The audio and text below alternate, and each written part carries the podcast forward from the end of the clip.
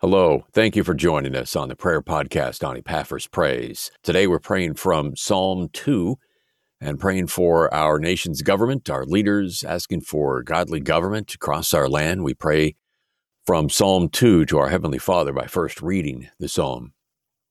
Why do the nations rage and the peoples plot in vain?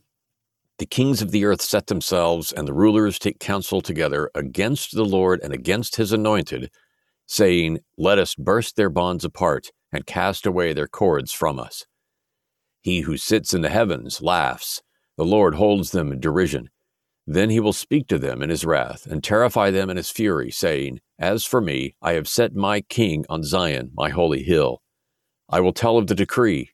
The Lord said to me, You are my son. Today I have begotten you. Ask of me, and I will make the nations your heritage, and the ends of the earth your possession.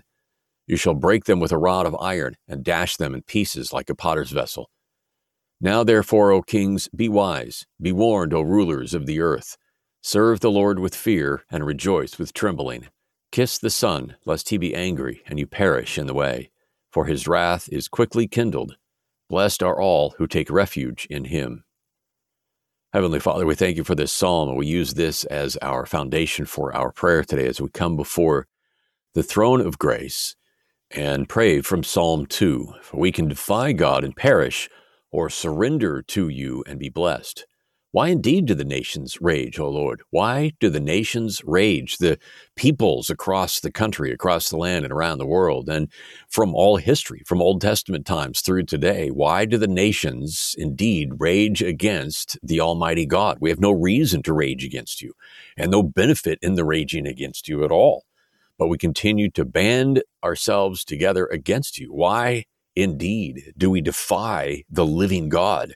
Do we shake our fist at you? Do we stamp our feet and harden our heart and stiffen our neck and fold our arms and and and even turn our back on you? Why indeed do we in this nation and in all the areas of our nation from sea to shining sea, we have no reason to, but we continue to we band ourselves together against you and say, We will have none of it, your commandments, your ordinances, your lordship, your teachings. I don't know why, any more than the psalmist does, except that we are sinful by nature, and it is our nature to rebel in a fallen world against the living God.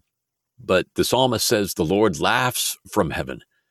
Afraid or confused or depressed about the opposition of man, God is not. No, indeed, he you laugh at the opposition of man to your lordship. You sit on the throne of heaven with authority over all creation. And the psalm says, In your wrath, you speak to a rebellious people. Oh Lord, you speak to a rebellious people. We don't deserve your speaking to us. We deserve your wrath and your punishment but you speak to a rebellious people. What evidence, O Lord, of your mercy and love for us that you would warn us of your wrath.